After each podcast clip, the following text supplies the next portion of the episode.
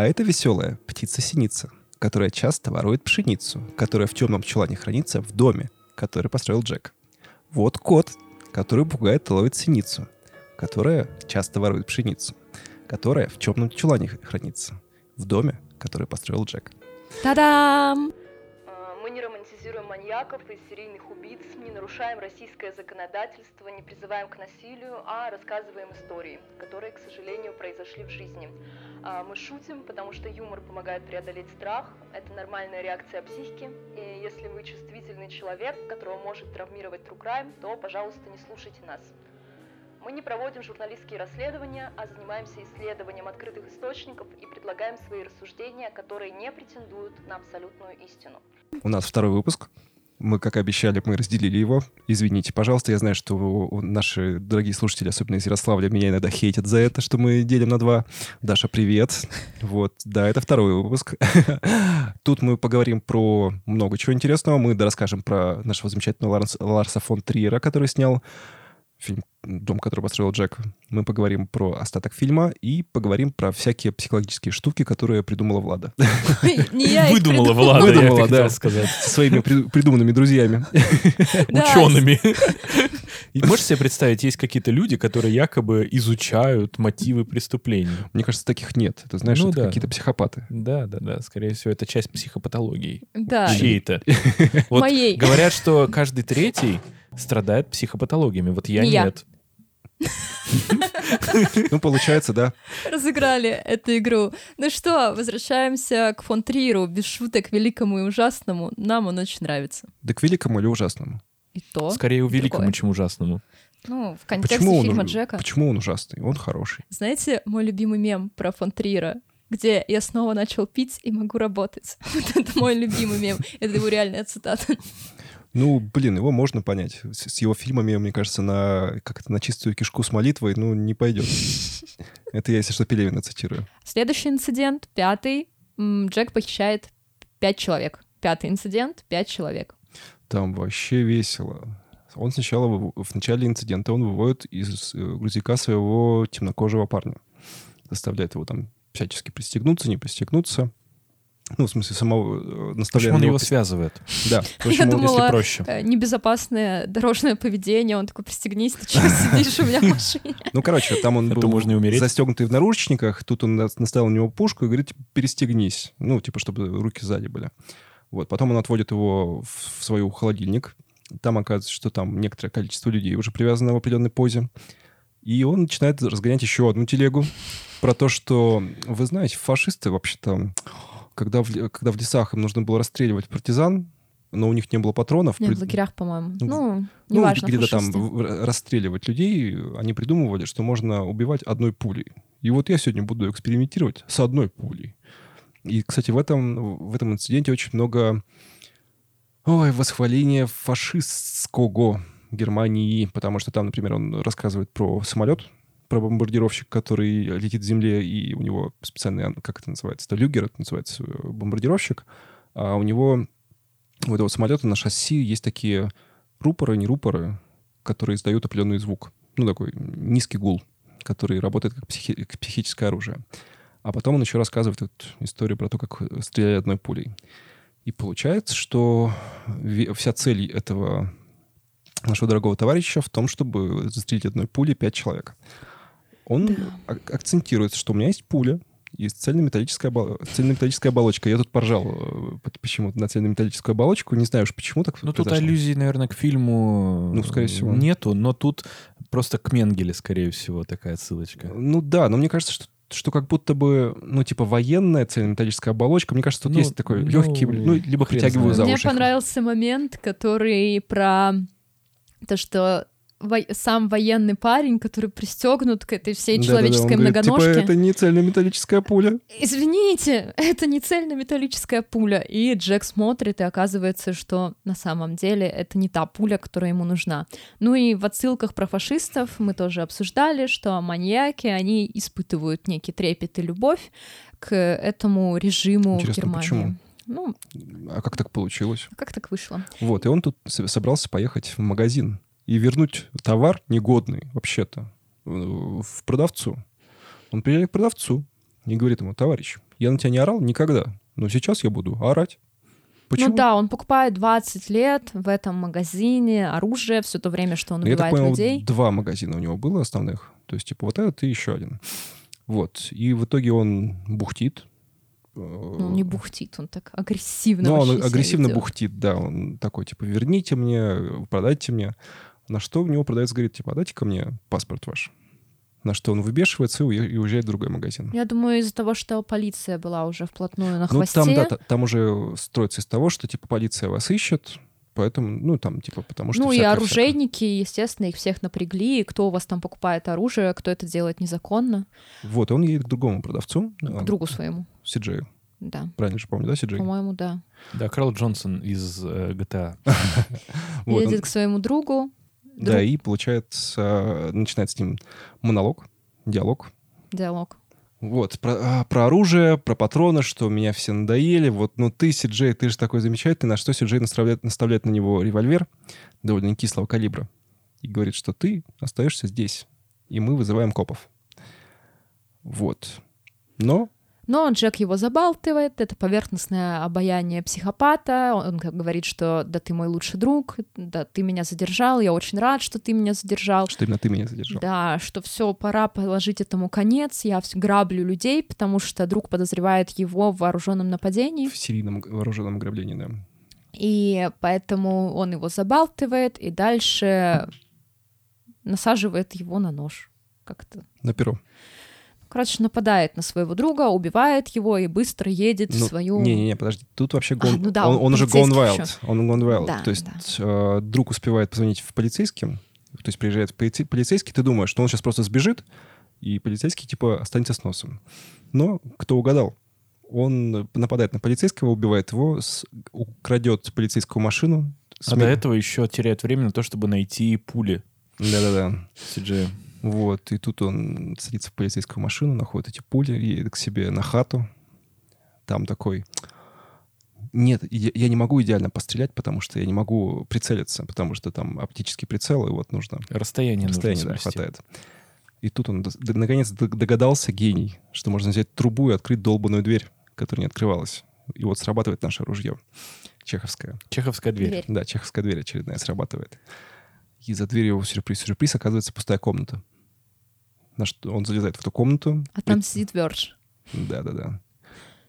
И Вердж как бы предлагает ему закончить дом А кто такой Вердж вообще? Вергилий. Нет, ну я имею в виду, что это, откуда он взялся, что это было? Ну, я думаю, что это э, метафора его внутреннего помешательства. Да. Ну, да, Да, да, в сериале «Ты» тут похожий нюанс был, но как бы, про него, может, когда-нибудь тоже расскажем что-нибудь. И Вердж — это какое-то его моральное, может быть, воплощение, потому что Вердж задает ему вопросы, э, связанные с человеческим, и Вердж вроде как на стороне человека, и он все время спорит с Джеком, являются ли убийства искусством, потому что это один из вот их э, одна из их точек соприкосновения. Тут как будто бы даже не очень важна э, сама канва фильма, как важны вот эти вот его телеги рассуждения с Верджем, потому что в них как будто бы даже больше кроется ну, посыла, который в том числе... Ну, от если э, обсуждение Джека и Верджи, в общем-то, исключить из фильма, получится тухлый боевичок. Ну да, да.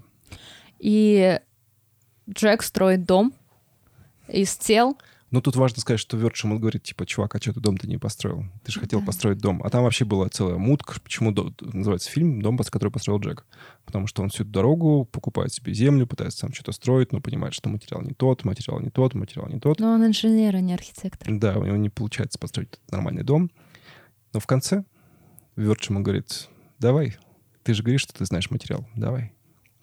И он строит дом из людей. Ну, мы говорили, что у Джека ОКР, и каждый дом ему казался не таким идеальным. Он построил уже несколько домов, сносил их, и вот он строит дом из людей, из трупов, Вот теперь хорошо. и теперь он рад и доволен. Кстати, вот эта конструкция, да, инсталляция, арт-объект, назовем ее так, потому что там ну, нет трупов людей, она хранится в датском музее после съемок Неплохо. фильма. Неплохо. Да, ее сделал художник, я не помню, к сожалению, его имя, вот эту конструкцию, и она хранится в музее. Арт-хата. Стримхата. А, ну и там Валя с Лерой, да? привет. ну вот.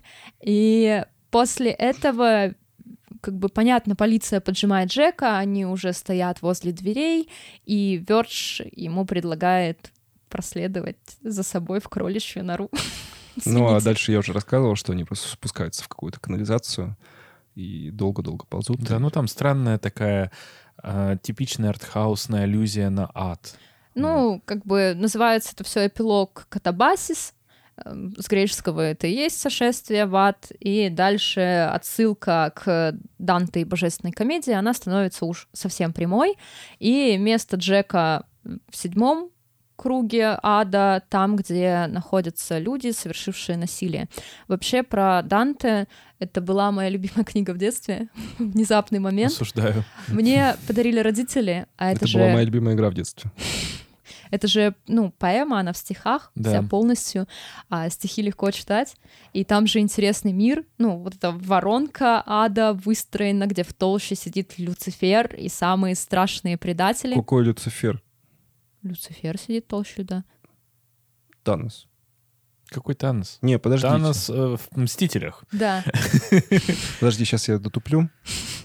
Почему Люцифер? Это же греческий миф. Люцифер нет. Люцифер — это христианский миф. Ну, а Данте это... А, подожди, это Данте- божественная да- да- комедия. Все, все, все. итальянское средневековье, Да, чё-то я за- напоминаю. Торможу немножко. Сразу могу сказать, что божественную комедию я, по-моему, прочитал лет в 15 или в 14, что-то такое, когда на меня напал без чтения книг. Вот. Я купил книжку, по-моему, на каком-то на развале питерском вообще за копейки просто, в очень классном издании. А, Я был сильно удивлен, что она действительно в стихах. И стихи я не люблю, я не знаю, не могу их читать вообще никак, видимо, я тупой. Вот, но я еле-еле осилил, и никакого впечатления положительного Единственные стихи, которые я с удовольствием осилил, это Евгений Онегин. Я думала, группа Кровосток. Да. Так, ну, ладно. Кровосток, да, Жизе. Ну вот, э, мне очень понравилось, потому что там структура создана. Ну, то есть он создал структуру ада, чистилища, рая, и когда ты ребенок, тебе интересно копаться, и там же реально исторические личности у него. Как- Лучшая книжка для детей. Вот, Влад советует. Да, Если синий что. чулок — это я. Но потом мы в универе ее проходили. Я такая, «Я читала в лет в 10. Но, да, люб- люблю такие вещи, И препод такой, бегите, глупцы, она сумасшедшая. Ну вот, и суть Данте, что он проходит ад и чистилище и попадает в рай, где он встречает свою земную любовь, и женские воплощения для него, ну, божественные. Там он видит Беатриче, это реальная возлюбленная Данте, которая умерла в раннем возрасте, и поэтому у них ничего, ну, не вышло. А Джек, естественно, остается в аду. Его место на седьмом кругу ада. Ну, там, опять же, у нее очень большая отсылка, что типа вот, ты должен перепрыгнуть. Нет, не перепрыгнуть. А, Он может остаться на седьмом кругу, там, где они находятся, а этот мост раньше соединял ад с чистилищем. И Джек может попытаться пройти в чистилище. В чистилище точно. Но таких было много. Но Джек, как истинный маньяк, он верит в свою уникальность и превосходство. И он начинает ползти по стенам. Да, дальше немного скалолазания от Джека.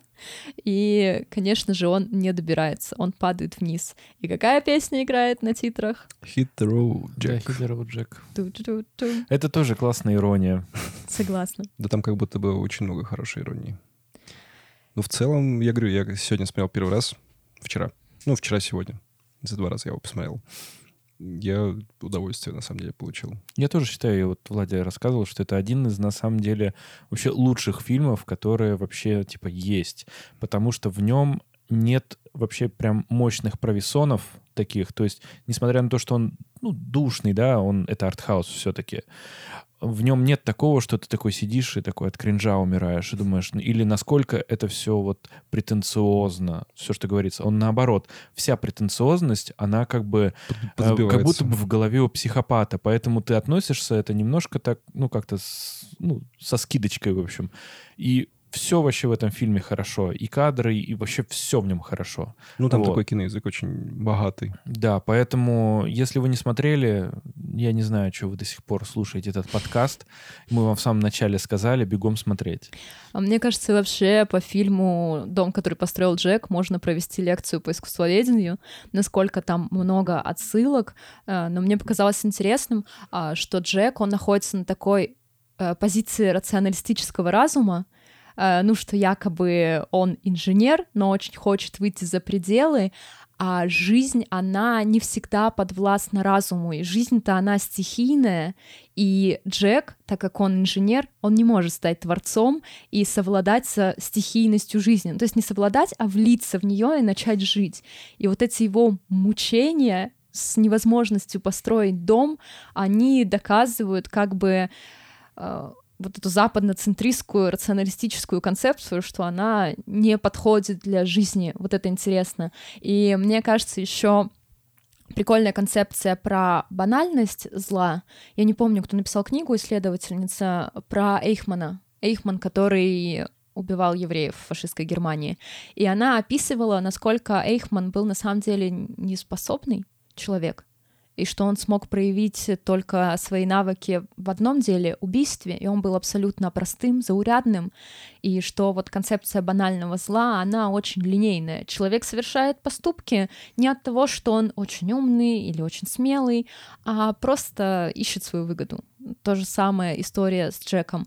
И мне кажется, очень сильная ветка, связанная с нарциссическим расстройством, потому что Джек-то себя очень любит и считает э, как бы вершиной человеческой цепочки, и поэтому, наверное, другие персонажи, они вы, вы, вымощены из повествования, как это правильно сказать, но ну, они размыты из повествования. У него же, как это называется-то, господи, Скажи, я скажу. Когда эмоции не испытываешь. Как это называется? Психопатия. Антисоциальное расстройство Да, личности. да, да. Вот у него вот это вот э, психопатия, он такой, ну, я не знаю, как выражать эмоции, поэтому я буду тренироваться. Да, да, у него там есть сцена перед зеркалом, где он улыбка, гнев, мне, кстати, очень много, кажется, есть отсылок к еще вот как раз предыдущему фильму, про который мы снимали. Э, про американского психопата? Да, да, да. да как будто бы очень много отсылок. Есть э, даже параллели между тем, что американский психопат — это про общество потребления и капитализм, а дом, который построил Джек, это про концепцию просветительства и якобы ценность разума над всей остальной жизнью.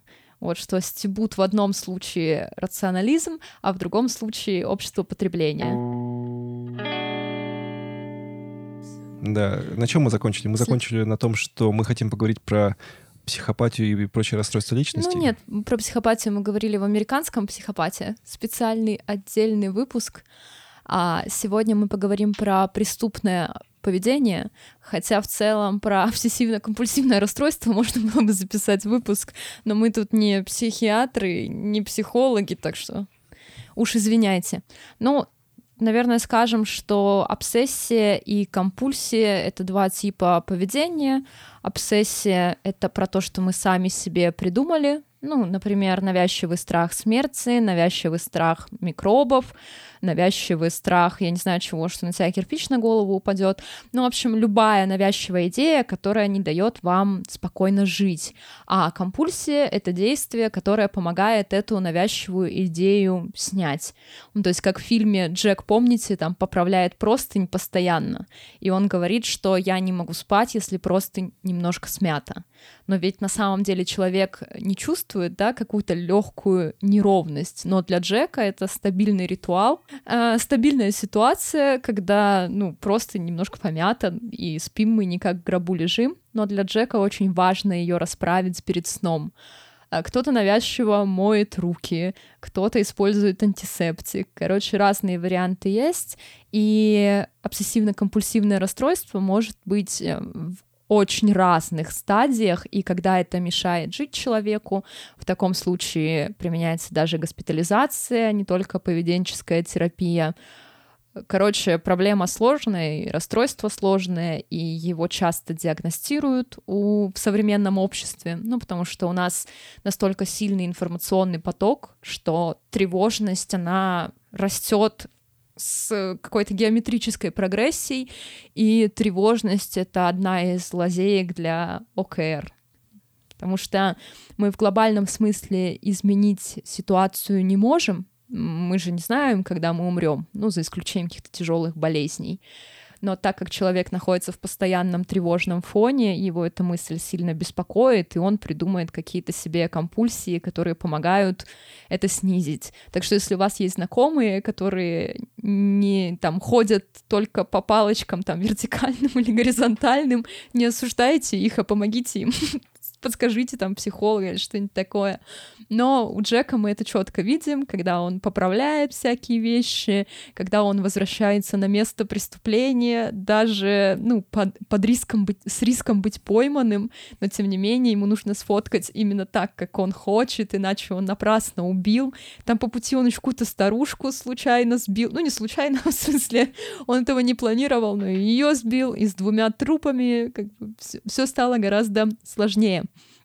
Но сегодня в целом мы обратимся про...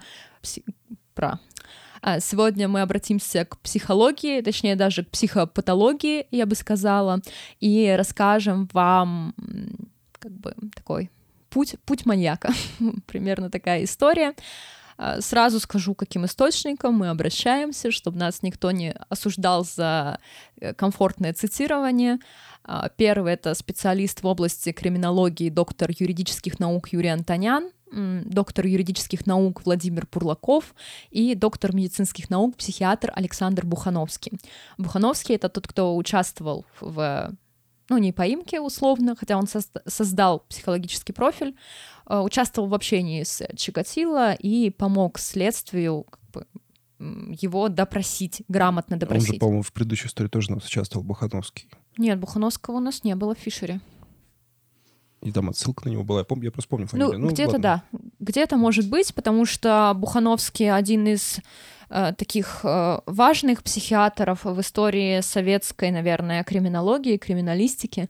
Э, кстати, да, большинство учебников по криминологии были написаны где-то на излете даже Советского Союза, то есть там книги 96-98 года, но, как мы с вами понимаем, психологии человека и психопатологии человека не так уж и много меняется.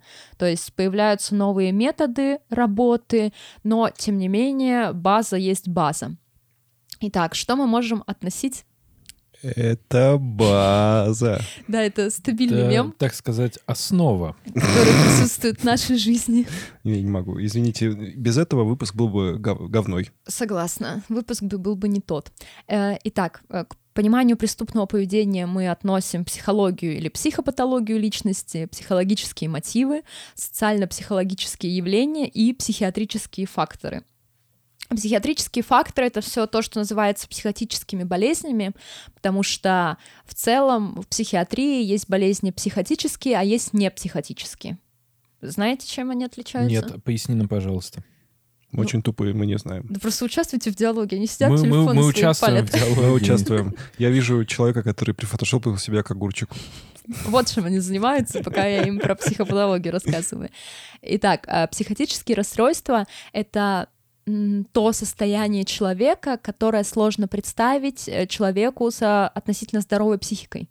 То есть шизофрения, например, это очевидно психотическое расстройство, потому что э, даже э, как бы какой-то голос в голове, нам кажется, что мы можем это понять, но голос в голове, который у нас, мы его четко ассоциируем с собой, например, или с, там, с диалогом с родственником, там, умершими близкими, условно с Богом. Ну, то есть здоровый человек, он отличает диалог в своей голове от реально идущего, а шизофрении не отличает. И в здоровом состоянии человек не может понять, как проявляются э, психотические болезни. Так может тогда просто отменить внутренний голос? Правильно. Зачем он нужен? Вот отменить его и все, и не будет никакой шизофрении. Все так? Нет. Но...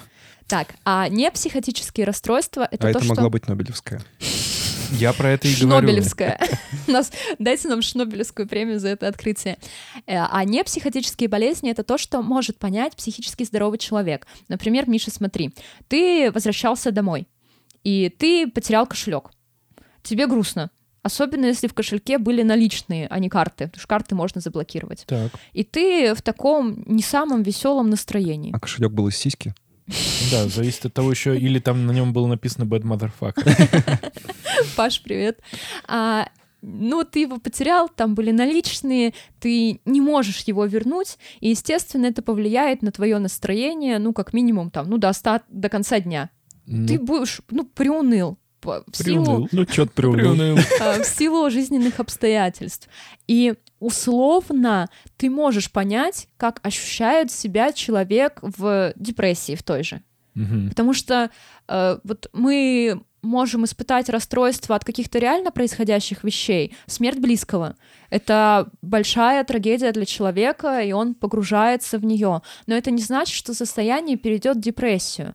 Потому что человек, ну, стремится все равно к счастью, к какому-то комфортному состоянию. Нет. Стремится, стремится.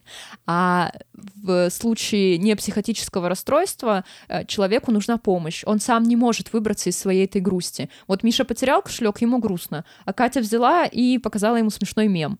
И Мише уже вроде не так грустно. Деньги, конечно, потеряны, но настроение немножко поднялось. Или Ну, показала такое. вторую сиську. Вот. И психоти... непсихотические формы — та же самая тревожность. Мы с вами идем мимо стаи собак бездомных, и любой нормальный человек встревожится. У меня столько историй с долбанными стаями долбанных собак, потому что в наших э, широтах, типа Ростова, э, некоторые господа... очень Великого, Ростова Великого. Ну да, тут важно сказать, что не, не родина Чикатило, а вот э, чуть поближе к нам. А, Господа любят заводить в частных домах собачек, и они там без цепочки живут во дворе, а там заборчики такие, как будто вот дунешь, и он развалится. В общем, непередаваемое ощущение, вечер, собачки, зима. Вот. И мы тревожимся, это нормально.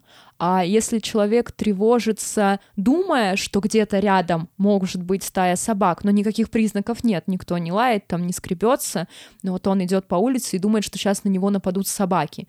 Это же повышенная тревожность. И если собаки реально есть, мы это состояние понимаем. Но у человека оно вне зависимости. Ну, вот от А реально Ты не думаешь, что собак. как бы это еще проблема обусло- обусловлена в принципе знанием человека окружающей среды? Ну, может быть, отчасти. Но благодаря этому психиатры делят на психотические и непсихотические болезни. А если ты все время переживаешь из-за того, что ты умрешь когда-нибудь? Ну, все люди... Это не психотическая форма Ну вот. ОКР. Э, Это просто очень простой способ разделить болезни. Я слушала специально выпуск с психиатром, я не помню, что за подкаст, где он просто объяснял, как отличаются вот эти типы болезней. И А про у тебя психиатрические... получилось просто объяснить? Да, Хорошо. это же просто. Просто- Просто, вы же поняли меня, Не, не очень. Миш? Я все прекрасно понял. Спасибо большое. Спасибо большое за поддержку. Может, мы кота сюда позовем, что я бы хотя бы с ним разговаривала? Я с тобой разговариваю вообще-то. Ладно, ладно. Иногда. И психиатрические факторы мы, естественно, разбирать не будем. Здесь речь идет о болезнях. Болезни должны устанавливать врачи, криминалисты, эксперты.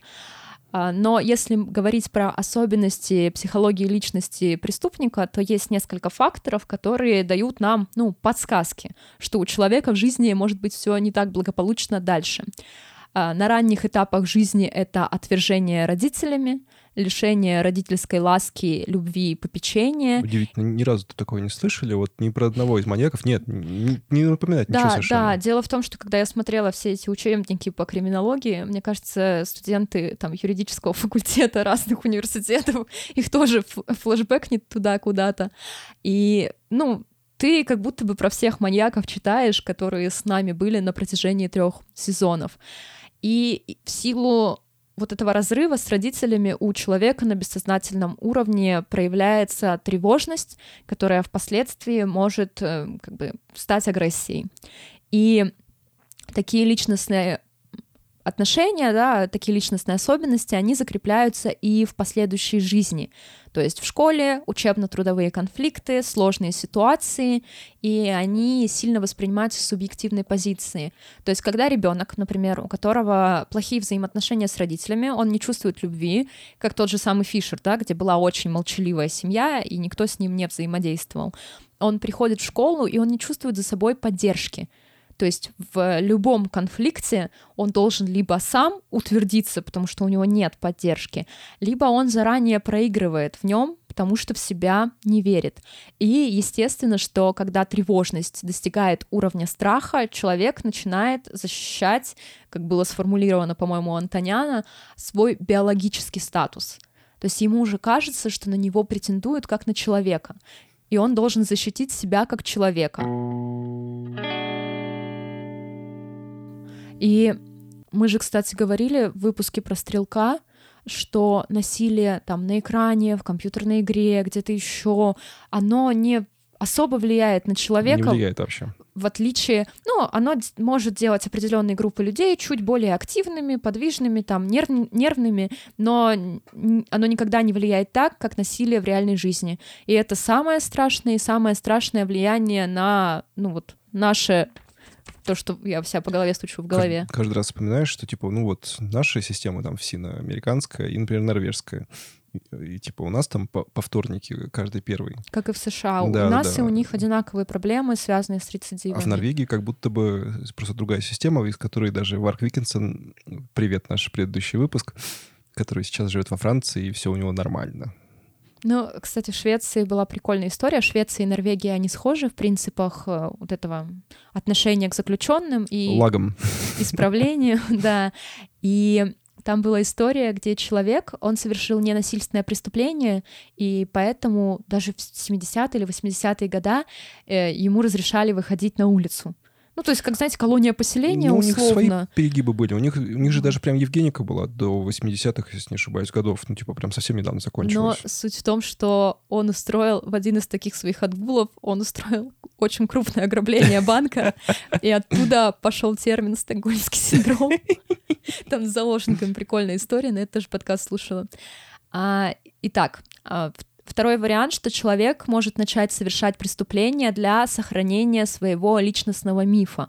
Ну, то есть его никто не поддерживает, а ему нужно как-то создавать это самоощущение и самоценность, и он готов пойти на преступление и пренебречь моральными, правовыми, там, этическими нормами.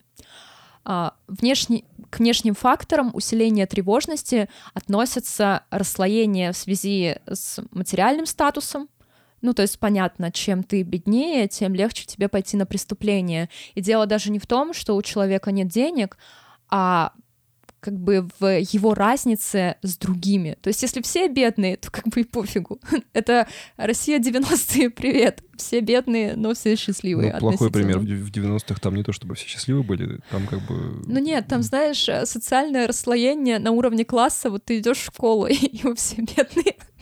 Поэтому в целом никаких проблем нет. А, далее, объем и качество социальных услуг, потому что чем человек богаче, тем шире у него доступ к социальным благам. И невозможности удовлетворения первоочередных потребностей. Это то, что называется пирамидой Маслоу, хотя Маслоу никакую пирамиду не рисовал, а, но суть в том, что есть базовые нужды человека, и это База. Пять баз нас преследуют. И это безопасность, еда, секс, питье, там. Ну, биологические потребности. Биологические потребности, только когда они закрыты, тогда человек может думать о своих там высоких культурных потребностях. Если что, вот э, найдите ее, прям посмотрите. Она сейчас, конечно, немножко расширилась, точнее, сильно расширилась ввысь в основном. А на вершине там, как правило, самореализация, интеллектуальные всякие штуки, то есть то, что ты уже в, после всего биологического начинаешь задумывать. Потому что если есть нечего, про ну, какую ну, конечно, реализацию да. творческих способностей и возможностей так можно говорить? Вот в чем у маньяков проблема. У них не закрыта биологическая потребность в сексе с мертвыми девочками. Нет, дело в том, что это, во-первых, в целом про преступное поведение, и что чаще на преступление идут люди, у которых есть трудности с закрытием там, биологических потребностей. Ну и потребность любви, она тоже такая же важная. И есть два уровня мотивов преступления.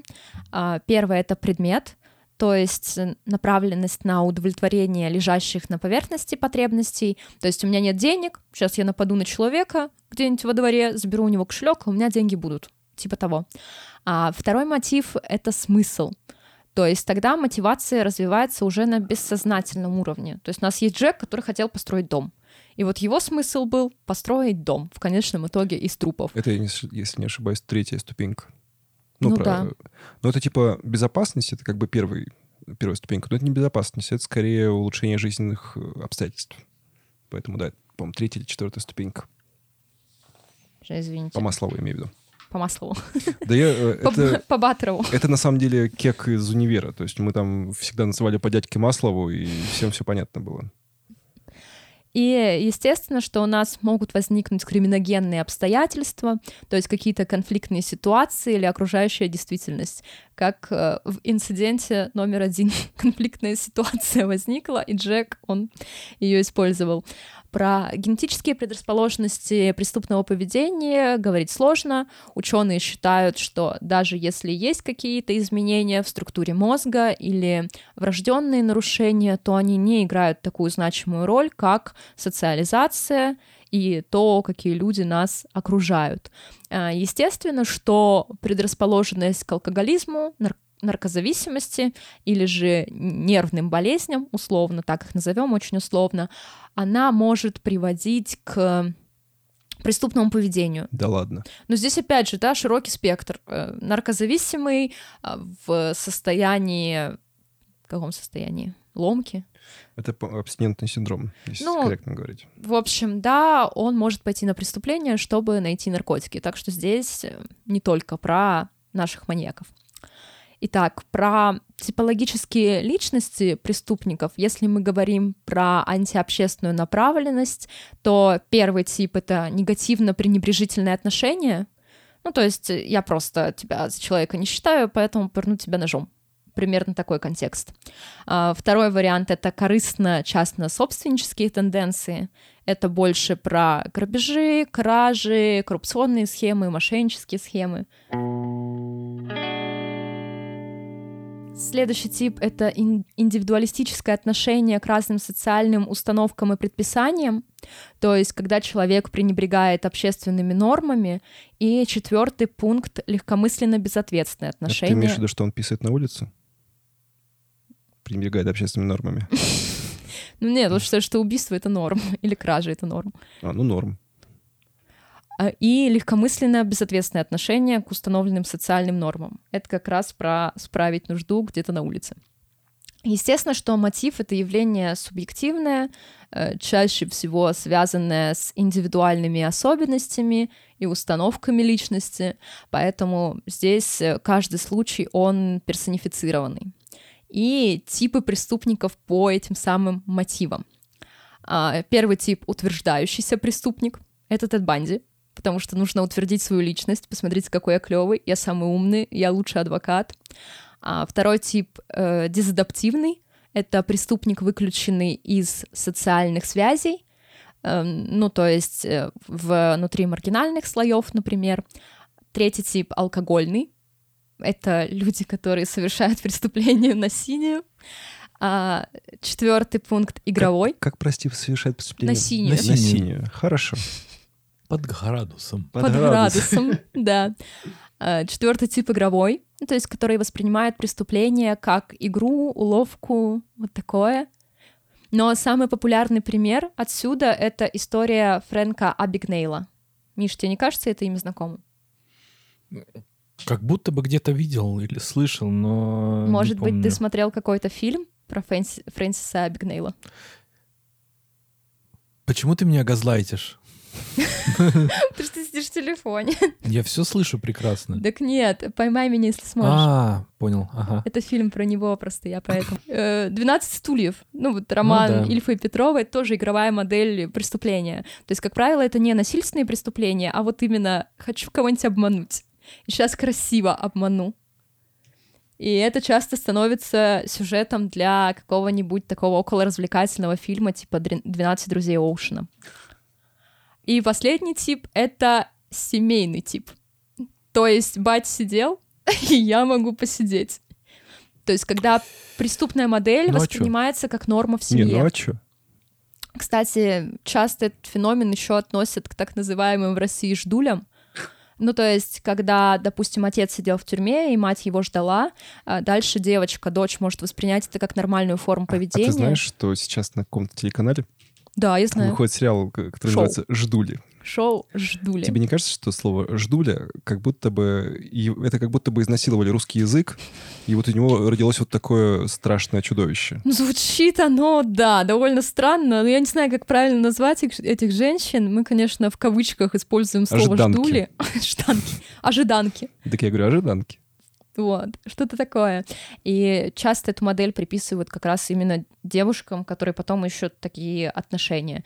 Ну и семейный тип преступлений, как вам семейка Списивцевых, например. А как вам семейка Адамс, например? Ну, они такие Но художественные. они тоже преступники. Да, но спесивцевы из реальной жизни от этого обстоятельства становятся все страшнее. Ну и естественно, что есть какие-то общие личностные особенности, как черты характера, которые объединя- объединяют большую часть преступников. Черт ты, характер. Ты черт! Ну так, черти, Это так, к чертам, к чертям. к чертям. Импульсивность, агрессивность, асоциальность, э, гиперчувствительность к межличностным взаимоотношениям. Ну, То есть вас кто-то оскорбил, и вместо того, чтобы сказать «сам дурак», ты потом спишь ночь, думаешь, как тебя оскорбили, и что бы ты сделал с этим человеком, чтобы ты его Да, там... тебя назвали маньяком, и ты едешь такой и едешь, и думаешь, а не вдарить ли ей домкратом, господи. И отчужденность и плохая социальная приспособляемость. Ну, как правило, маньяки, они исключены из общественной жизни. Э, Редкие истории, когда они в нее интегрированы, и даже когда они интегрированы, как Гейси, например, это скорее социальный фасад, который помогает, э, который помогает отстранять от себя подозрения, создавать ореол нормального человека. Наверное, про отчуждение мы поговорим немножечко позже. Я предлагаю вам перейти к классификации преступников. Э, Мы можем, мы можем организовать это так. Я буду вам называть, а вы будете придумывать маньяка из тех, что мы брали к этой самой Ну, давай классификации. Сложно, Давайте. Да сложно. нет, мы же много уже разобрали. Пи- э, Первая классификация, она Роберта Рестлера про организованного, дезорганизованного и смешанный тип преступников. Понятно, что организованный он контролирует и время, и пространство, и свою жертву, и часто выбирает жертву, ее преследует до момента убийства или изнасилования. А Дезорганизованный он либо не контролирует ничего, и это вот как раз человек с психотическими заболеваниями чаще который стихийно нападает, что-то ему пришло на ум, и погнали. А, Либо же он не готовится к совершению преступления, либо же резко нападает без вот этого самого стимула дополнительного. А смешанный тип, он не всегда контролирует свое поведение, и для него характерны и те, и другие черты. Ну что, Ну, дезорганизованный, по-моему, какой-нибудь Эдогина можно дезорганизованного да. вообще сто процентов назвать. Смешанный тип — это, наверное, какой-нибудь типа Джек. Хороший вообще смешанный тип на самом деле. А, Но а из реальности Слепко. Сливко. Сливко, он скорее организованный, мне кажется. Он Ну да, такой у него про- скорее- про- продумал, продумывал, короче мне говоря. тоже кажется, от- что он же до. еще их там заманивал Изначально, на съемки. изначально же он был как бы неорганизованным. Мы один, один из последних, по-моему, мы смотрели. Если не ошибаюсь, Фишер, по-моему, смешанный тоже, потому что у него, как это сказать-то? Не, хотя нет, Фишер, он тоже больше, наверное, Больше организованный да, какой-то. я думаю. Ну вот про смешанный тип сам рестлер относит туда Джеффри Дамера. Ну да, например. Потому что Дамер, он, у него был, была определенная модель преступного Но поведения. он иногда от не отступал. Он заманивал людей к себе в квартиру, предлагал деньги, э, но при этом это происходило стихийно. У него не было определенного портрета, вот на кого он охотится в кавычках. Плюс ко всему для Дамера были характерные действия вот этого неорганизованного типа, по ти- Фух, извиняюсь, Типа по типу. типа по типу действия кан- каннибализм, секс с мертвым человеком, фотографии. М, То, что мы любим. И еще такой спорный нюанс, связанный с сувенирами, потому что многие маньяки сохраняют себе что-то на память, но при этом именно сувениры могут их выдать полиции. И по идее маньяк, который ответственно относится к преступлению, он должен ничего не брать с места и ничего не хранить у себя дома. Но, кстати, вот я продумала, подумала сразу же про Теда Банди, который, очевидно, что-то брал с места, но он все уничтожил. И он делал фотографии, фотографии тоже не обнаружили, которые ну, как бы были, очевидно, у Теда Банди. Он очень хорошо от себя все отстранил, ну и прям вплоть до смертной казни, он же никому не рассказывал о своих преступлениях. Все от третьего лица, только предположения. Я никого не убивал, я честный человек, меня тут зря судят. И классификация по мотивам поведению, которая часто встречается и в международных, и в российских учебниках, такая общая сводка. А, первое — это убийцы-визионеры, это вот то, что люди с серьезными психотическими расстройствами, которые совершают убийство под воздействием иллюзий или галлюцинаций. Дамер. Ну нет, у него же не было расстройства, он меняемый. Иллю- иллюзии или галлюцинации? Мне кажется, у нас не было такого персонажа, мы его только вскользь Нет, у упоминали. нас, у нас кто-то был такой, который вообще лютый шизоид был, ко- которому ставили э, вообще, ну, типа, около... Нет, невменяемый был. Кто-то, короче говоря, был, по-моему, визионер. Ну, Ну ладно, оставим это на, э, так скажем, насчет Google. нашей Мгм. некомпетентности. Помните, у нас был этот человек в эпизоде с Эдом Кемпером. Это Герберт Малин, который считал, что нужно предотвратить землетрясение, связанное с разломом Сан-Андрес. Мы его вскользь упоминали, то есть эпизод, эпизод не про него, но вот этот Герберт Малин, он говорил, что А Голос Чарльза ему. Мэнсона можно отнести к этой группе? Ну, мне кажется... Хелтер Скелтер там все-таки. Ну, у него фляга-то определенно свистела. Только он не убивал не сам. Да, но, кстати говоря, отчасти можно, наверное, назвать, знаешь, э, у нас был такой товарищ Хейдник, мгм, помнишь, Ну который да, да, да. девушек. Вот у него был подельник тоже из его, он же был епископом баптистской церкви. Вот, у него был подельник, который был Господи, прости меня. Апостолом. Умственно отсталый, да. Вот, у него все, у него, у него есть переход был из, из Хватит, людей, людей не недалекого ума. Недалекого, невеликого ума. Невеликого ума. Они были такие простые люди. Люди незамутненные Да рассудком. хватит, ну нам опять комментарий напишет про умственно отсталый. Если вы пишете такой э, комментарий, то как вы обзываетесь, так и называетесь. Так вот, вот у него был подельник, который тоже э, участвовал на самом деле в насильственных действиях, и отчасти, наверное, можно сказать, что он как раз к этому типу относится. Но из-за того, что он был уже клинически как бы недееспособный, его, естественно, привлечь к уголовной ответственности не могли. А, Следующий пункт — это убийцы-миссионеры. То есть э, они совершают преступления в отношении людей из групп риска, например, секс-работницы, алкозависимые, наркозависимые или геи. О, помнишь из 5.32, Да. э, как их называется-то? Ну, двое, таксисты. двое братьев, нет, двое братьев, и которые психиатры-убийцы-то. Да-да-да. эти, Я э, забыл, как- медбратья, медбратья, охотники на Да, короче говоря, там был, было двое братьев и один их друг, Которые общем, кушали. которые, которые кушали, да. Если вы помните, или если вы не смотрели 5.32, по 5.32, вернее, наш выпуск, то рекомендуем. И сам сериал, кстати, рекомендуем. Ну, что такое, да. И здесь могут быть убийства по расовым или национальным признакам, ну, в общем, все, что подразумевает какую-то, в кавычках, чистку. Да, ну, те- Общество. те, те убивали по признаку профессиональному. Да, секс-работниц. Они были грязные. А, Ну и, наверное, самый известный кейс ну, в современной России это ангарский маньяк Попков, Мгм. потому что он убивал женщин якобы легкого поведения. Да. Он убивал не секс-работниц. О, кстати, Владимир Ленин, о, то есть Марк Лепин, прошу прощения. Слушай, я даже не думал, что ты оговорился, честно говоря. Он там тоже, знаешь, убивал по, при- по признаку принадлежности к определенной социальной, Социальной группе. группе, да. Да-да-да. Ну, в общем, когда у убийцы есть какая-то миссия, естественно, это способ оправдания, да, сбросить свою ненависть на кого-то определенного. Третий пункт — убийцы-гедонисты. Как характеризуют это в учебниках по Типа как криминологии. каннибал-лектор. Нет, нет, Нет, типа вот как, как, как, э, как, э, как Фишер, вот, вот что-то подобное. которые убивают, потому что им нравится убивать. И, как правило, их социопатия характеризуется эгоцентричностью.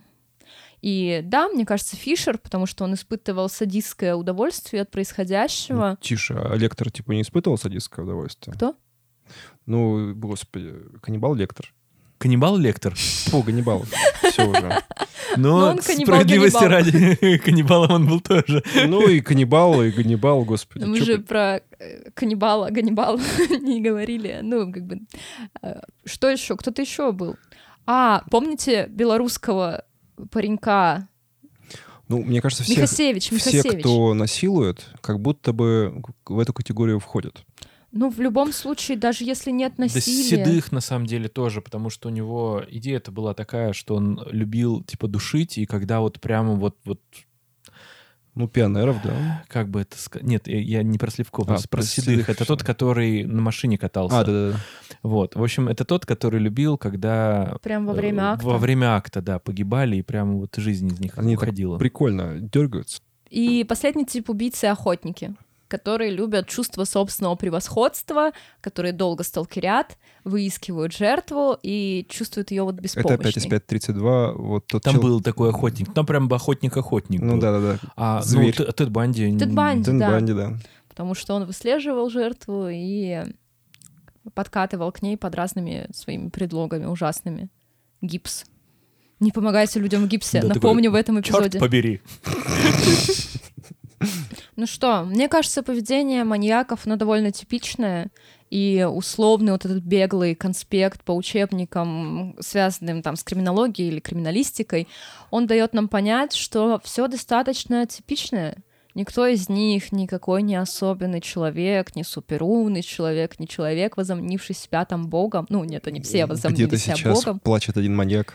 Да, прости, Я не маньяк. особенный! Мы тебя поздравляем. Ты выходишь из подросткового возраста и понимаешь, что ты не уникален. Вот так вот. Дверь в подвал. Разочарование для людей. Ну чё, мы что-то поболтали, получается, вам рассказали во второй части выпуска про всякие психиатрические штуки, про классификации. Я надеюсь, вам было не очень душно. Если что, открывайте форточку. Прости, Влада, я пошутил. Вам, конечно... Сам будешь писать конспект следующего эпизода.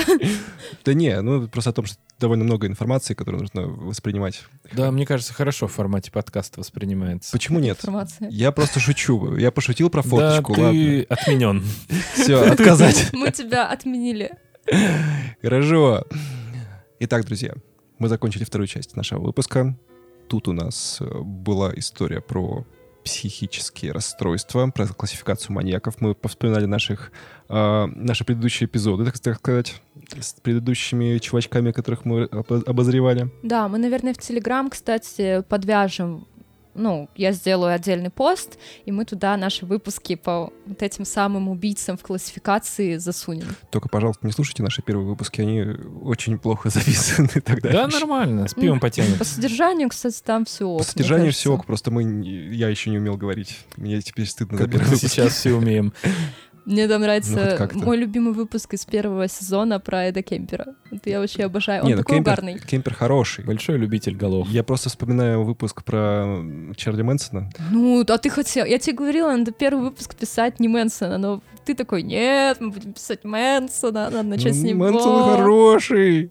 А выпуск сделали плохой. Ну да, да. и вообще не про маньяка. И, кстати говоря, про... Да, не про серийного убийцу. И второй, кстати говоря, у нас тоже не про серийного убийцу, если что. Друзья, если вы захотите ну, пере- перевыпуск, реюнион про Чарли Мэнсона, мы его запишем, но только если будет много классов. Не, если выйдет какой-нибудь э, сериал про Чарли Мэнсона на Netflix или что-нибудь такое, мы подумаем.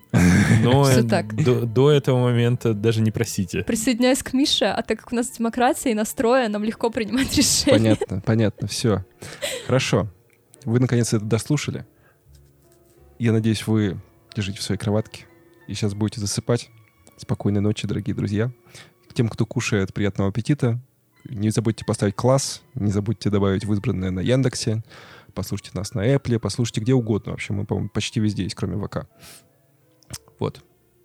Это камень в мой огород сейчас был. Ну, такой легкий камушек. Да, ну все, все, пока.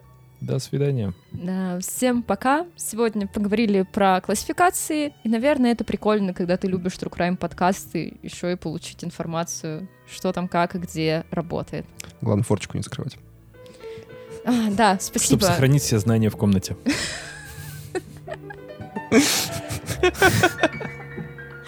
Все, до скорой встречи.